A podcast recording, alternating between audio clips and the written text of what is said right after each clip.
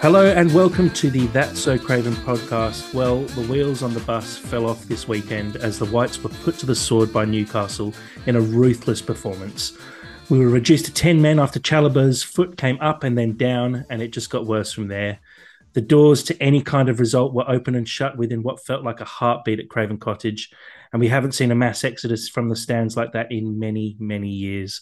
There wasn't much to clap your hands about, but there's always lots to talk about. And here to discuss the game, as always, we have Elton. Elton, how are we going? Uh, I'm fine, thanks. So I, th- I think I've nearly recovered. And speaking of recovery, Sam, how are you? Yeah, that intro really hurt listening to that. Well, look, we've got a lot to discuss today. We're going to um, just stick to the Fulham Newcastle result. Obviously, we've you know exhausted our previews of this game, and we were all really excited for it. And looking at us all on the screen now, that excitement has been sucked out of our bodies. Um, not the result we wanted. Fulham going down four one to Newcastle.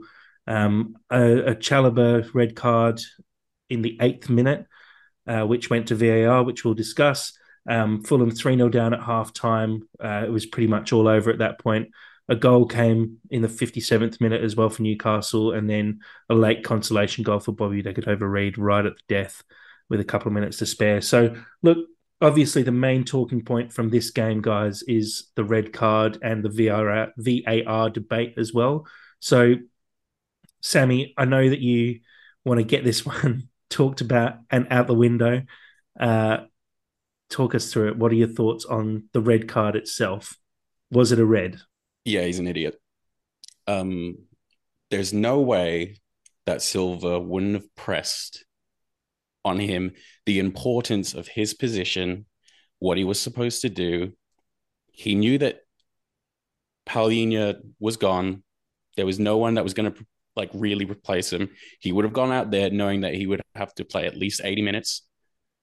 And he had he had some good passes, but he got overexcited and he in my mind very selfishly did what he did. And the more I think about it, the less logic that I have behind it. He's a Premier League footballer that should never have happened. It's it's a red card, and I don't want to hear his name for another six months. When you describe it like that, and and I've reflected on it exactly like that, I, I kind of un, unpopular opinion, but I actually have some compassion for him because you know what? He's a human being. He's living in the shadow of the guy who's had the best start in the Premier League in that position. Um, everyone knows that he's not the equal replacement. He comes on, he's probably been living in his head the whole week. He's really up for it. I mean, you got to give it to him. There was an intensity about his first seven minutes, but it was naive. It was over exuberant. It was, he was trying to make his mark in uh, kind of an unimpressive way. And that wasn't the first dumb challenge that he did. If you watch the replay, mm. that was not the first dumb challenge. And it was all about just over excitement to try and imp- uh, sort of impose himself on the game. He got it completely wrong. It's a Greek tragedy for me. Like naive's the best way to describe it as well, because it's just the lack of foresight. Like no, if I was but, him, I'd but, be playing on eggshells. hey, they're human beings, you know. He was trying his heart out. I don't, I don't believe for a moment I would have been more upset if he was sulking around, drifting out of the game, and then kicked someone stupidly and got sent off. He was trying. He just mm. got it wrong. One thing I'll say, and it's kind of a, a bigger sort of thought if you have a look at, at, you know the first 10 minutes of the game and then the season in general as well you had Mbabu making a pretty terrible challenge as well uh, only a couple of minutes before the red card um, i think silva sent them out there to be not aggressive as such but definitely to assert themselves on the game and maybe Chalobah's got that one a little bit wrong i have to also say for me personally that's it's not a red card i think if you look at it on var it looks worse but even then, his his foot didn't make that much contact It did make contact. It was slightly, slightly off the ground, but it's not a malicious ta- uh, tackle. I don't think it's a dangerous tackle because he's not going high up the leg. He's not intending to do that. He's slightly late, and that's about it. Um, for me, the referees made a mistake there. He got it right first of all, gave a yellow card. It's been referred then onto VAR, and he's looked at it in slow motion. It looks worse because we know that it looks worse in slow motion. The the bigger picture here is: Do Fulham have a bit of a discipline problem? We've got uh, Palhinha's been suspended because of five yellow cards. Tete's got four yellow cards. Chalobah's now been sent off.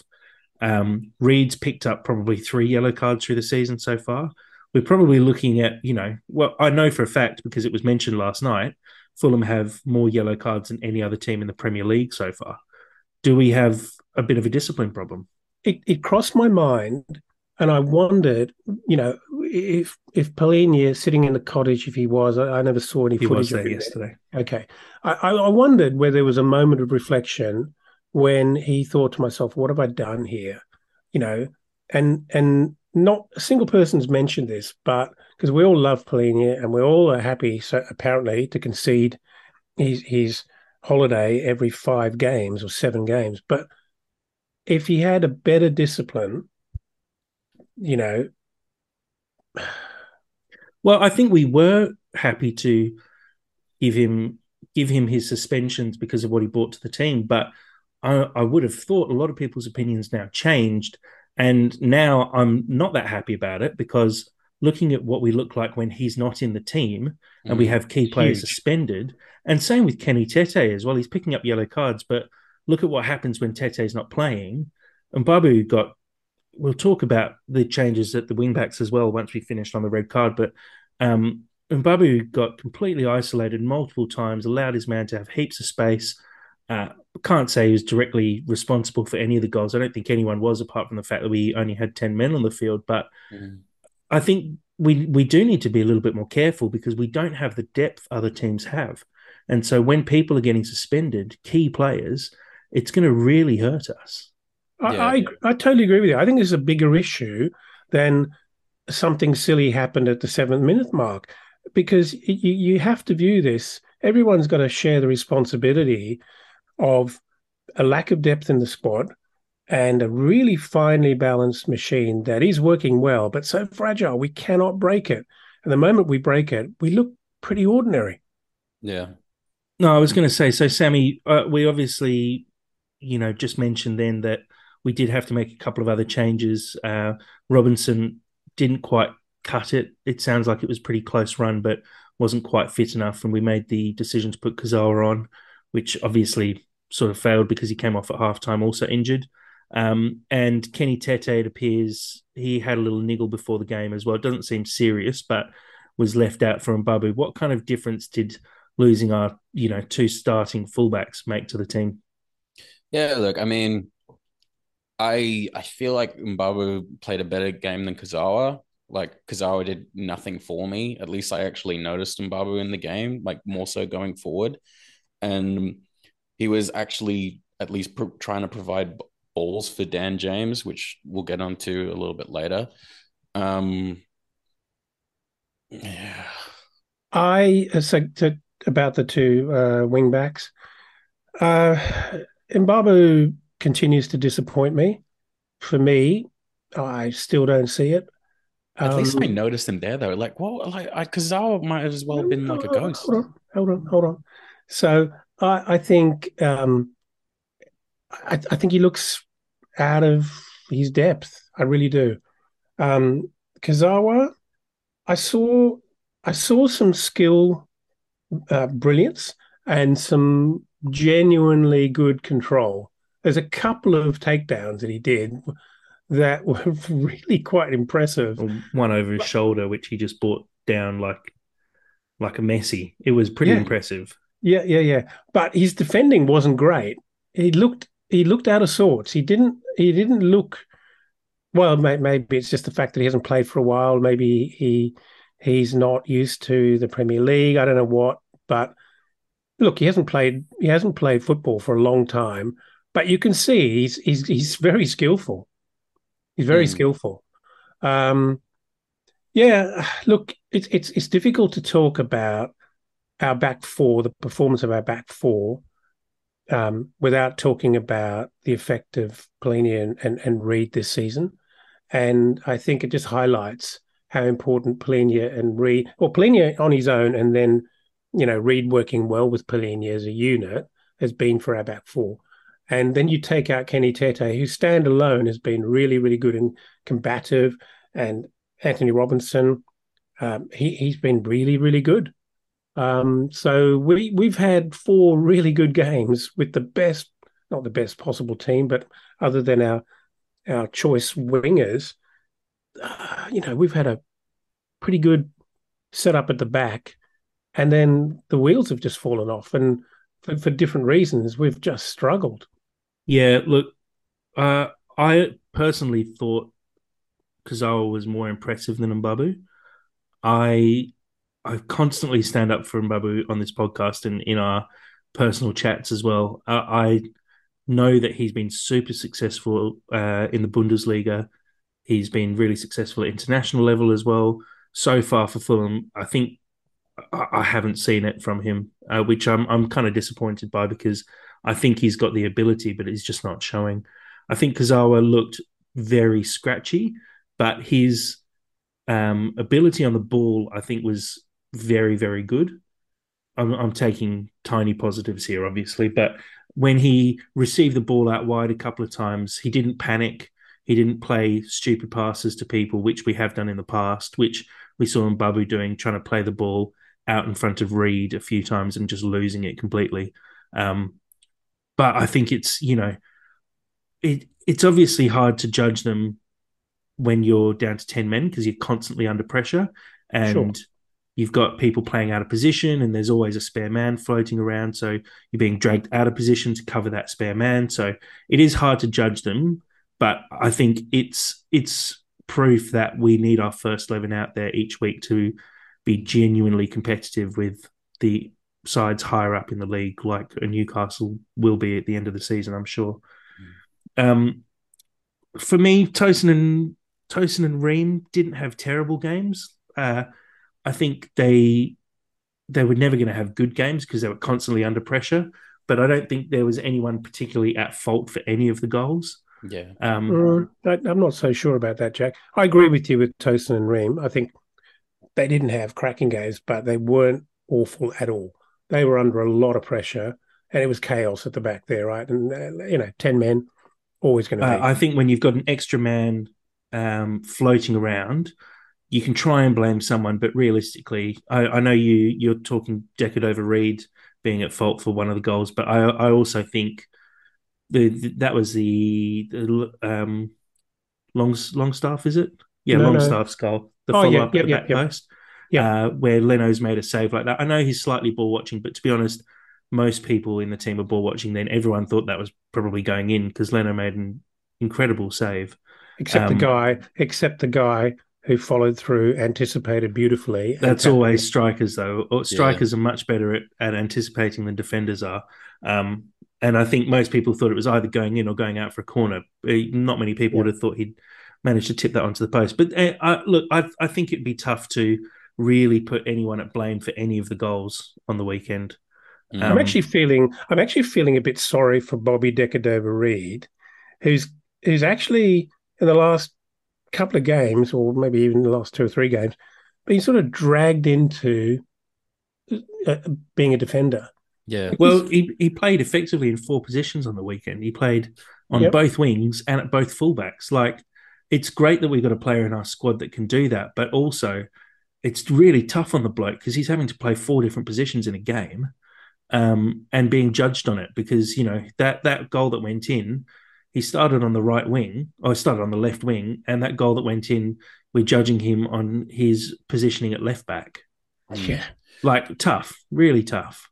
Also, as well, on that note, as well, if we're putting praise to players, God bless Harrison Reed. Harrison Reed literally reminded me about like when I see like students running running full pelt for the tram when it's just about to go they don't give up until the tram goes and that's harrison reed and like yeah. God bless him, he was he was fighting till the end. And, and, and and a lot of things did not go well for him yesterday. No, but he never um, gave up.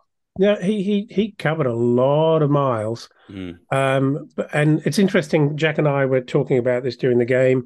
How it's very interesting how um, Harrison Reed, you know, when he harries, he doesn't necessarily end up with a ball, but the ball spills from an encounter, and Palhinha is there to mop it up. Mm. Right. Yeah. So yeah. together, the, together it works really well. And he didn't have that buddy yesterday. Yeah. Yeah. Yeah, a hundred percent. And we saw yesterday, it, or at least it felt like it. Maybe it's being a one-eyed fan, but it felt like every time the ball spilt out, you know, it's it's been come off someone's knee or something like that, or side, side of the foot, or a missed pass. Felt like it always fell to Newcastle, and I think that's the Mhm. advantage of having eleven men over ten is the ball just falls to you and things go your way because you have that numerical advantage Mhm. and you know they the, the players must have been knackered by the end of yesterday because Mm. they had to constantly be chasing their tail chasing the ball it was a tough tough day out for everyone and it's it's hard to find any positives um, from the game i think harrison reed like you said he put in a good shift um, i don't think he had his his best game I- and i No. think you'd probably look at uh, pereira in the midfield as well and say he was also isolated by having to drop a little bit deeper. Uh, it wasn't his preferred position. I didn't really see him get on the ball that often. And when he did have the ball, he didn't really have the options to be able to do anything because he could either play to his back four or he had Mitro completely isolated up front or wingers out wide. Like he didn't have that that backup of Palhinha and Reed central with him to actually do stuff with. And and it just it killed any kind of creativity, that red card. Um, Sammy, you your your favorite man, Dan James. How do you think you went? I got to see him run really fast. Like I got to see Dan James run really fast. I got to see Dan James do what he can do, and I wish that it was in a better context and it wasn't just him just furiously like trying to get out of situations and furiously essentially running to reclaim the ball. But like Harrison Reed, I felt that he worked his little butt off and I would just love to see that with a full starting lineup and actual like and Palhinha in there and see him running um in a more positive way as opposed to sheer desperation. But I gotta see him run. I gotta see him run. You know? Um, there's a naivety to Dan James that um, hasn't won me over. Um, yes, he's quick, um, but it's all kind of predictable as to when he's going to knock it behind the defender and he's going to try and run past him. And um, what's the name of that big guy, the big tall ex Fulham Dan Burn. Dan Burn. Yeah, he was bullying giant, him. giant. Yeah, he was absolutely bullying him. And. I'm not sure he's that quick, but his body positioning was really good against him. Yeah, And he actually all- blocked him from getting him away a number of times. And he just sort of bounced him off like a like a toddler Mm. a few times. I mean, he's not much. There's not much of him. But look, I, I still like that element, and it's good to have that speed. But there wasn't much at the end of it. Even when he got away, and he had space to to to try and put a cross in, there wasn't a lot at the end of it. I, was I was disappointed. He, he had his start. He had time. I know it's a difficult game, but I was a bit disappointed in in what I saw. Yeah, um, I, I kind of have to agree with that as well. I, I'm a fan of Dan James, but I thought the matchup he had with Dan Burn was completely wrong. Somehow he made Dan Burn, who's six foot six, look fast as well. I th- Mm. I was expecting Dan James to absolutely blitz past him, but there was only one point where he'd really knocked the ball past Dan Burn and got around him, and then Dan Burn still managed to recover and make the tackle. I think that wasn't the best matchup that he could have had for a full debut. I think he showed little glimpses. There was that good run that he made uh, when he switched across to the left wing as well. He had a chance to slide in Mitro, and I think he, he just seems to be lacking a little bit of confidence. I Um, 100% agree with that. I 100% I, think agree.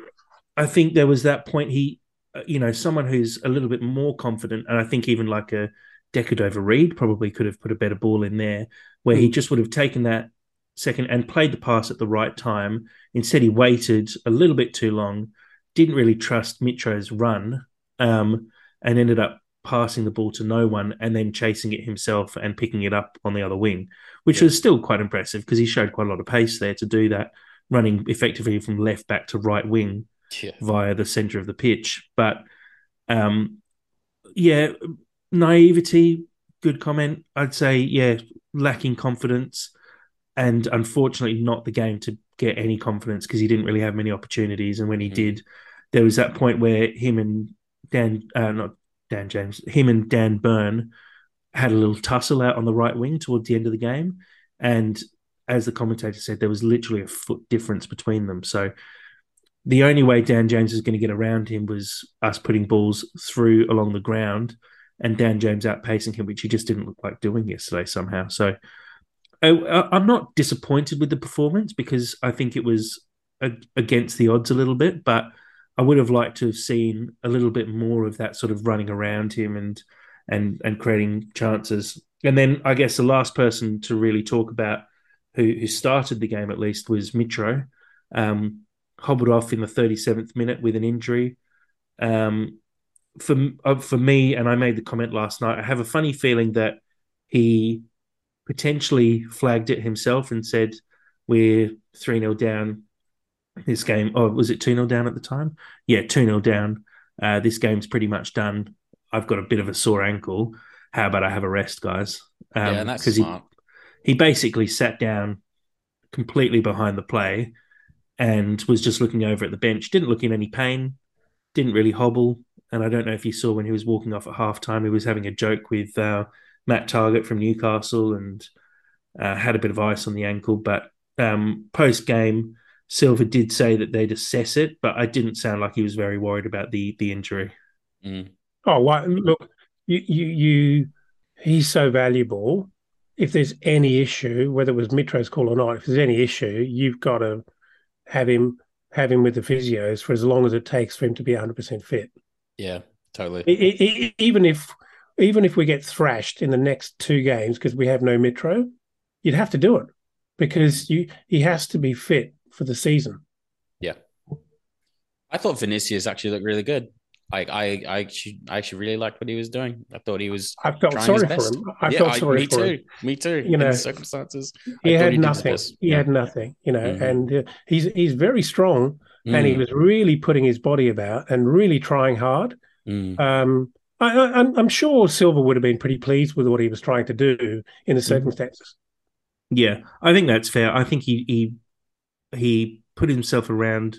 He really tried hard, but just didn't get any service. Uh, Mhm. I don't think he ever got the ball to his feet during the game, apart from maybe one or two times. But really, the ball got launched towards him multiple times. He tried to get something on it, did a lot of work physically, but didn't really get a chance to show what he can do. And I, I'm still excited about having him in the squad as a backup striker. I think he's uh, a step up from uh, from Muniz at least. Um, but it'll be interesting to see what he can do in a in a full starting lineup. If you had, for example, Willian and Harry Wilson playing on the wings, and then Robinson and Tete right and left back, and Palhinha in the middle, I I think him up front would actually be quite an interesting option because he'd be doing all that physical work and really causing defenders problems while you have actual starting players running around him. I think he could could do some damage just like Mitro does. Um, let's talk about the subs that came on. So obviously Vinicius came on quite early with that um, with Mitro going down. And then at halftime or just before halftime, we saw Cairney and Diop come on. How do we think those guys went? Uh, Sammy, talk to me. Yeah, just talk to me. Um, I actually really liked Diop. Uh, he's had a bit of a weird start to the season, but I actually thought that he looked pretty good for us. Um, he had like some decent confidence.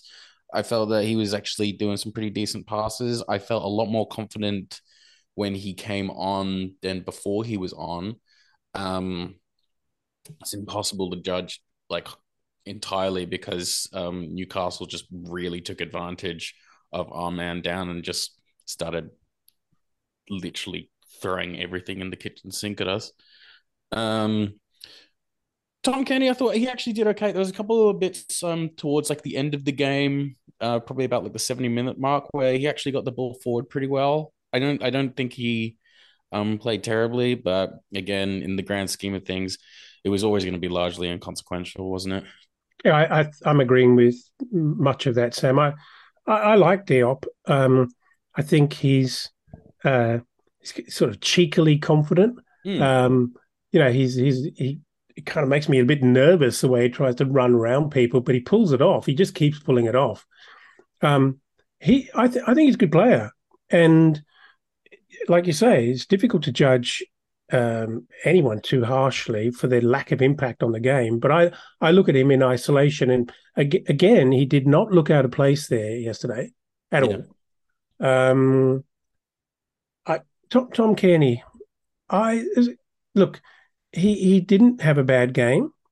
Um, he was right in the thick of it, and you know he, he was he was always going to look like he, he wasn't picking up a man, but because of the extra man.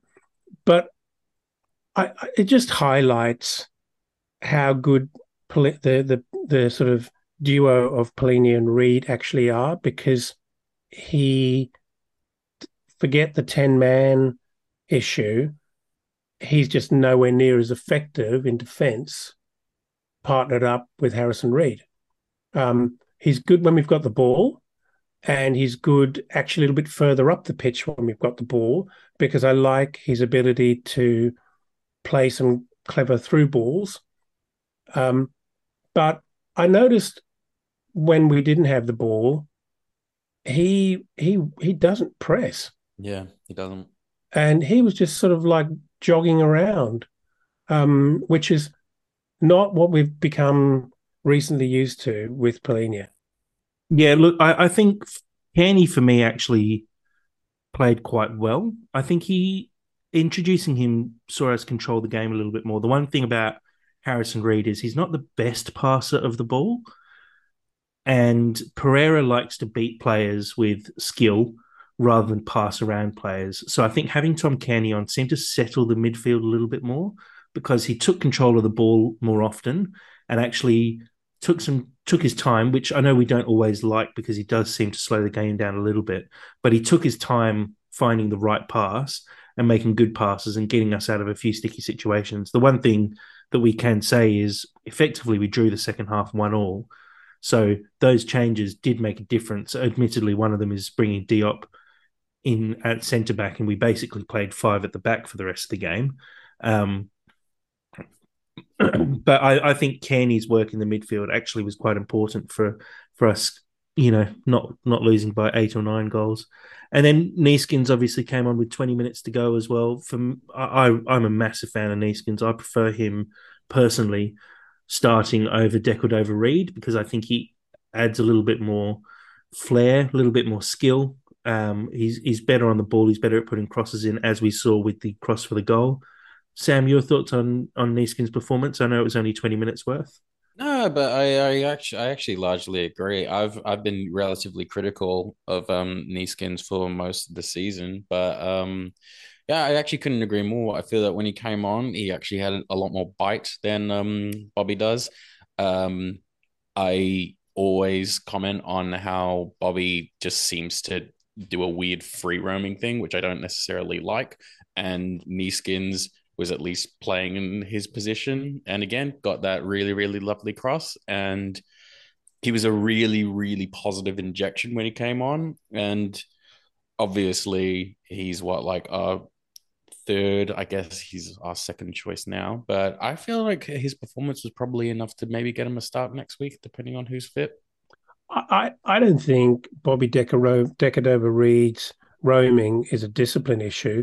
I'm telling you, you get dragged if you did that. Yeah. You, you know yeah, that hundred percent. I'm not saying it was. It's just it just seems to like he's just all over I, the place. I think he, I think he, he did. He did play in four different positions. He needed to be. Remember that yeah. that was yeah, no, that was his you know tall order for the day directive. Yeah, look, I I, I agree with both of you. I thought I, I am a fan of uh, Neeskens Kebano as well. I think you know on on paper skill level when we've got all our wingers fit you know, he will have to work really hard. At best, he will be a rotational backup for um, maybe Manor Solomon on on left wing. But but I like him. I, I think he's cheeky and he, he runs he runs hard at um, at at the defence. The quality is not always great, but he does he does cause problems. Definitely causes problems. And to be fair, Sam, when he came on, you know, I think Bobby was cooked, absolutely Oh, cooked. yeah. So you're never going to Yeah. see that kind of dynamism for him. And neither did he have the freedom to be running forward because he's always looking over his shoulder to see who needs a hand. And so Mm. I think, you know, if we had a full complement of defensive um, players in, in on board, he can look forward and try and be a creative source. But in the last couple of weeks, that hasn't been his luxury. Right. Well, obviously, you know, we've, we've talked about what went wrong. Let's take a short break. And uh, when we come back, we're going to talk about some of the positives that we can take from a 4 1 loss. There might not be many, but there's definitely one or two to talk about. So uh, we'll be back in a second.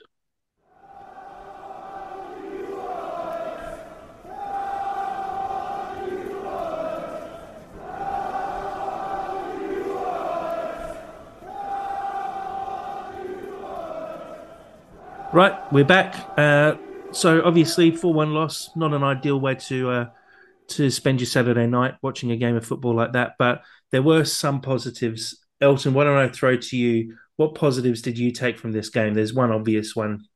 Yeah. Um, thank God for Bernd Leno.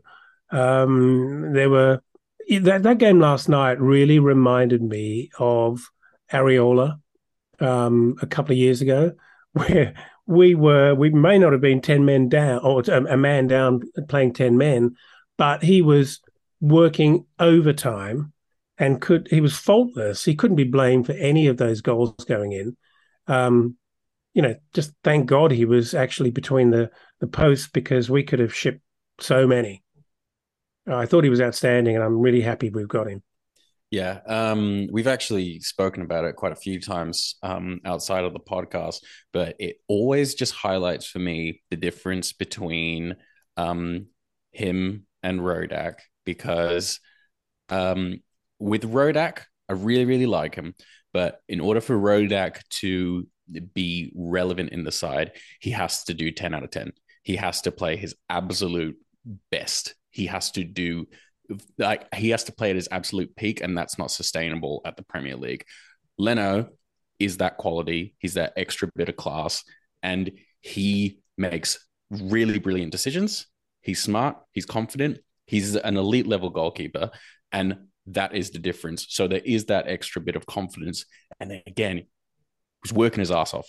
He's working his ass off, and yeah, as you said, echoing. Thank God he was there because it could have been a lot worse. I'm going to say that, you know, we we were really lucky. It's a really good piece of business getting getting Leno. Obviously, uh, Arsenal have a really great squad, um, and he's become surplus to requirements. But I reckon he would very very easily fit in any one of those top four teams right now. Hundred percent. Yeah, for for me, Leno is is one of the best keepers outside the top six. Um, I think you look at the goals we conceded yesterday. You can't put any fault at Leno for any of those goals. Um, you look at the goal Newcastle conceded yesterday, and I think Nick Pope should have done a lot better Agreed. and come for that ball. He ended up in complete no man's land and jumped past the play. It was yeah, I, I don't know what he was doing there.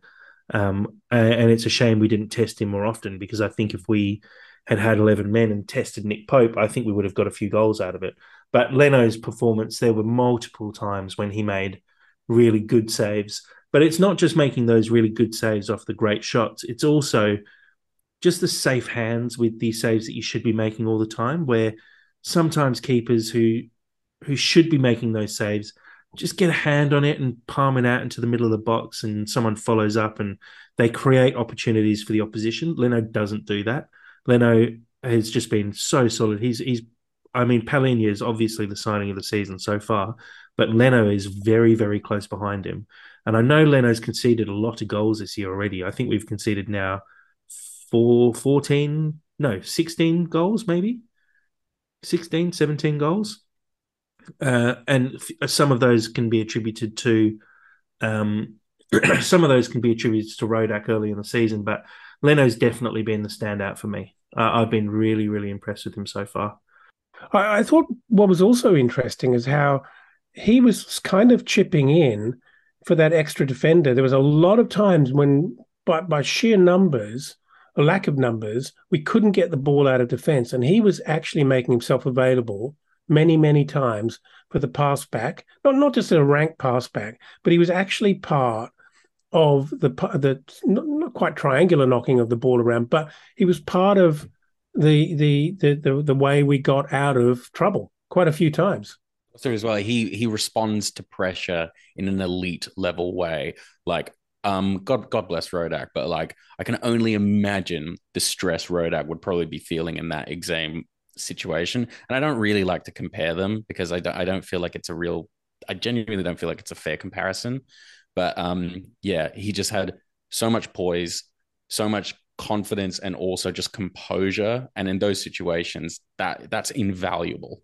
Yeah, it was, it was, it was a good performance considering what he was having to actually go through on the day, which was, you know, a team constantly coming at him and having multiple, multiple opportunities to come forward and, and take shots on goal without much marking happening uh, in front of him. So that's that's one of the positives. There aren't many, but that is one of the positives from the game. Um, so look, I, I, think we've we've fairly well covered the game so far. What we did have was one question that came in um, from one of our listeners, oh, uh, Paul. Um, so Paul's posed the question, and I'll go to you first, Sammy. Uh, what is your view on VAR? Paul says, I personally still can't decide whether it's a good or bad thing. I suppose it depends on whether it goes in your favour or not, as without it, Chalobah wouldn't have been sent off. Mm. I think with VAR, because I think specifically with regards to us this season, it has been way more of a benefit than a hindrance. I feel like it benefits like the lower teams like us. Like it's a bit annoying for like your Man Cities or whatever. But if you think back to our game against Brentford, um, I think they scored two goals on us, which um, if it wasn't for VAR, completely different different story. So I think we've got to look at this in a much larger context, and I think VAR specifically for Fulham is actually a benefit as opposed to a hindrance. So I can accept the the times when it doesn't go our way because more often it does. I think once you introduce a technology into a sport, you know, like cricket, football, um, tennis, and, and and obviously football. There's no going back because the reason it comes in is for genuine reasons, the absolute howlers, right? And then people start thinking, well, geez, does that job really well? Um, perhaps we can do more with it. And and now suddenly you've got, you know, the automatic goal um, decisions, brilliant, right? Doesn't hold up play, you definitely want to know when that ball's going over the line. You know that that's a really tough one when they uh, subjectively start looking at tackles, and maybe it depends where it happens on the pitch if they look at it or not. I mean, it it gets a bit murky. Um, I also noticed last night in the first half how many minutes we we lost to you know quite deep analysis on VAR. That's not great for the game, but I think the idea is right that, that, that they're trying to take out terrible decisions and make it, I guess, more fair because the ref can't always be be right. But uh, you know, um, I, I think you can't be miserable about the times when it goes against you, even though it cuts.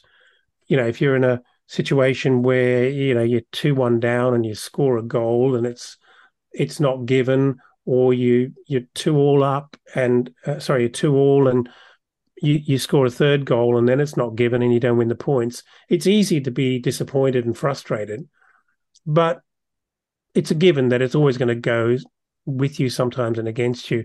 Look, I, I think it's generally a good thing, and you just want to hope that they keep learning and keep um, adapting it.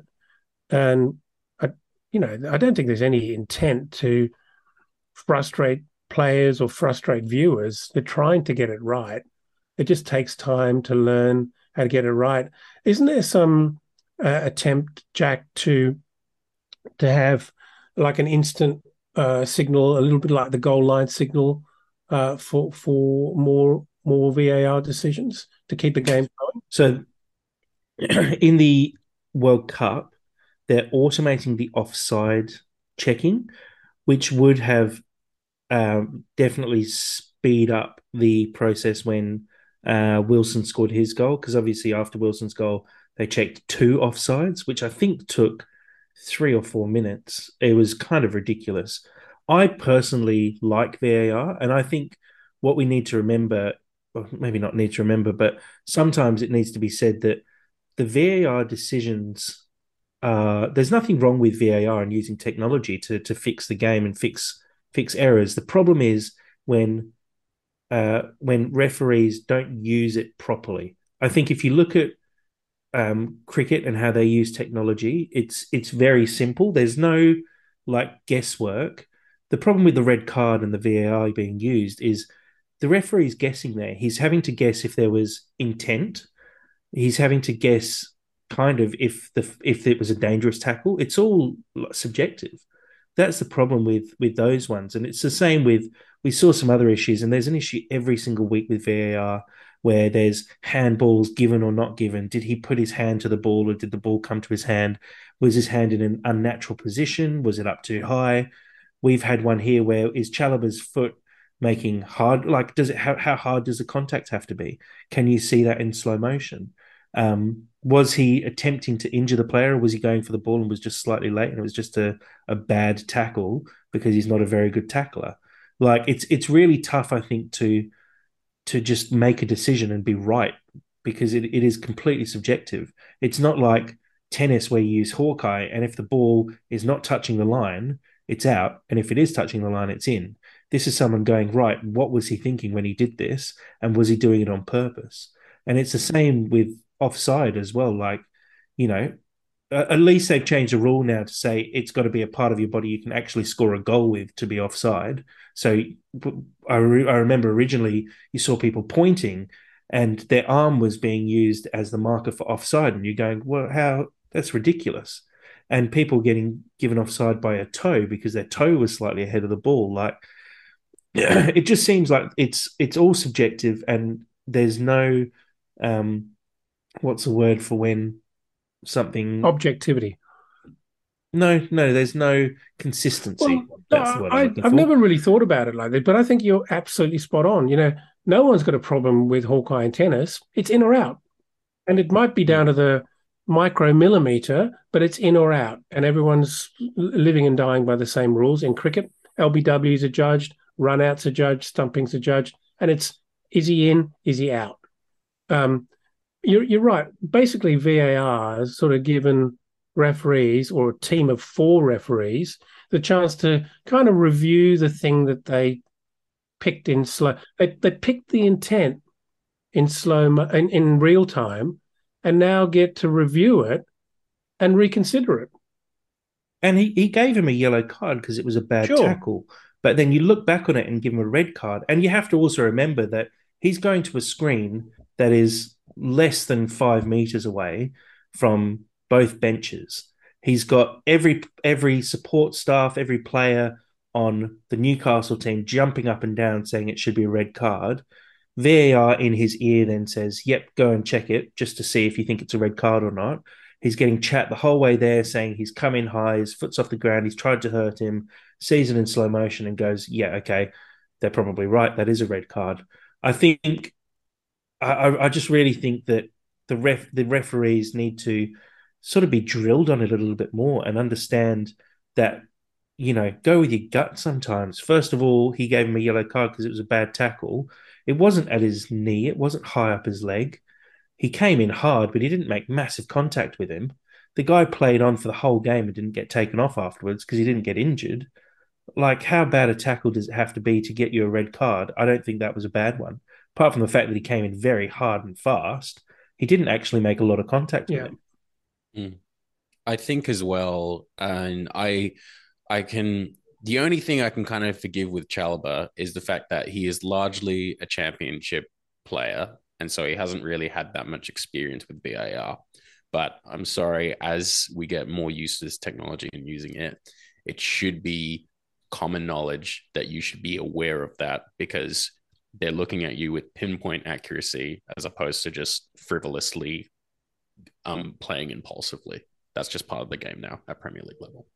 Yeah, I, I don't think he would have changed his changed. I just don't think it was a very good tackle. I don't think he would have changed the way he was tackling if he'd been wary of VAR. I think it, he just came in a little bit too late and just buggered it up. Um, and you know we can't be too harsh on him because people put in bad tackles every week. Unfortunately, this one's been referred to VAR, and I think the wrong decision's been made to send him off at that point. I think it really could have gone either way. I was thinking that even seeing the replay in slow motion, I thought, geez, he's he's hit his foot there. Like he's not even got the ankle; he's hit the top of the foot. His foot is slightly raised, but I don't think that's a red card. It's just a really bad tackle. Um, so, uh, I mean, for me personally, and it might be slightly one-eyed because we obviously lost the game because of it, but I, I don't think I don't think it was a good decision for VAR. I'm still for VAR, but I'm for VAR being used correctly, and I'm for referees understanding what VAR is and how they should use it to make right decisions. I don't think making a decision to send someone off for a red card for what was just a kind of bad tackle. It wasn't a horrific tackle that should have got a red card. Otherwise, he would have got a red card straight away, which would have probably been fair enough if they'd if he'd given him a red card straight away. We might actually not be having this conversation about VAR mm. because you'd go, yeah, it wasn't a great tackle, and yet I can understand why he gave a red card there. The problem is he originally gave a yellow card and then changed his mind and gave a red card after seeing it in slow motion, which which annoys so, me. So that tell me this. Me. So tell me this. If you gave him a red card straight away, would they go to VAR to see if that was fair or not? Uh, potentially. I think that that rests on the VAR assistant. So there's Mike Dean. Yeah, I don't sitting, like that. Sitting in where I can't remember the name of the place where they do it, but he was sitting there and he could have gone and said, "Hey, you should check that red card." But realistically, because his foot was raised, he probably wouldn't have checked the red card. See, I don't like that. He would have said, "Yep, the foot was raised, so I can understand." But that is no, I I I don't mind that because that's at least empowering the referee and saying, "Yep, look, it, I can see why you've given that a red card." And and what they were doing yesterday was saying, "You should look at this again because sometimes this could be given as a straight red in the first place." And checking that, so I don't mind that, but I think the referee should have gone. Actually, no, I stick with my gut. I saw it in real time. I, I'm looking at the replay. It doesn't look any worse than I thought it was, which was a bad tackle. Stick with the yellow do you know what I mean? It's it's it is it's subjective. That's I do know what you mean, but here's what I think VAR is really trying to help football with, right? We all talk about fine margins in professional sport, and sure, but football being such a low scoring game, you cannot afford to have howlers. It, it's just too much of an unfair advantage, right? So goals, free kicks in dangerous areas. Who cares if they're a free kick that you win in defence? You're not going to score from it. Uh, you might stop their play, but it's it's just not not as critical, right? Um, so free kicks in in attacking positions, red cards, absolutely game changing things. So if if there's a chance that a red card could have instantly been awarded incorrectly, for my money, that's that has such a massive impact on the game of fine margins, you have to you have to review both yellow cards that you think might be dodgy and red cards that you think may be unfair. I still think largely um Fulham because I I really view this from like a Fulham lens, and I think largely it does benefit us more so because like obviously it's it swings and roundabouts. Sometimes it won't go our way, and sometimes it will.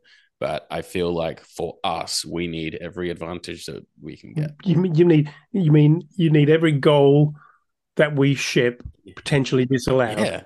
I mean the the thing to remember is it always evens out. Mm. Yeah. Oh yeah. We we yeah. getting we we're getting I mean so far this season it's definitely worked in our favor.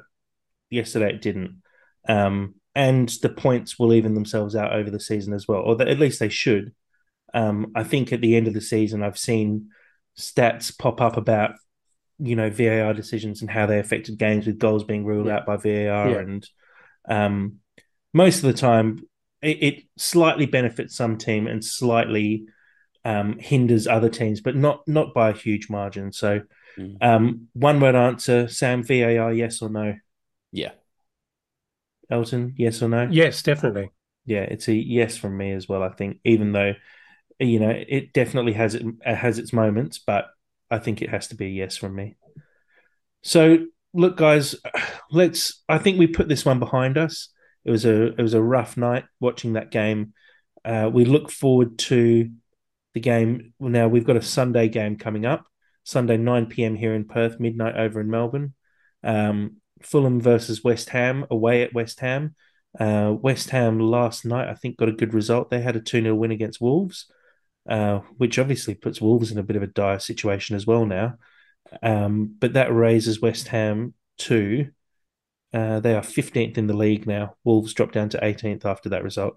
We're still sitting in eighth, which is a really good result for us. We haven't dropped too far down the table. Obviously, we have games in hand, but uh, it actually, I think this game against West Ham is going to be quite a big one for us. We'll have Palhinha back, hopefully, a few players back from injury as well. So, personally, I'm looking forward to the game, although it still feels a little bit like I've had the life sucked out of me after the game uh, last night. So, look, we'll touch base during the week, guys uh, to discuss the the West Ham game. But thanks very much for joining me today on this lovely Sunday afternoon.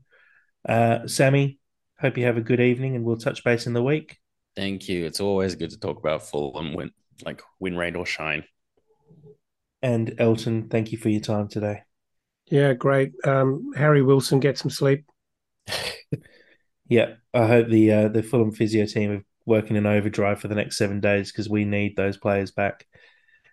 So anyway, guys, we'll touch base and we'll uh, put another podcast out during the week. Uh, thank you for everyone for sending in messages to us, uh, supporting the podcast. We've uh, set up our Twitter during the week as well, so we're now on Twitter, Instagram, and Facebook. You can find all our links on Linktree. Our podcast is out on Spotify, Apple Podcasts, and Google Podcasts now. Make sure you subscribe to the podcast so you don't miss an episode. You get an alert as soon as it's been released. Uh, and look, we really look forward to talking to you during the week and, and previewing the West Ham game. And as always, come on, you Whites.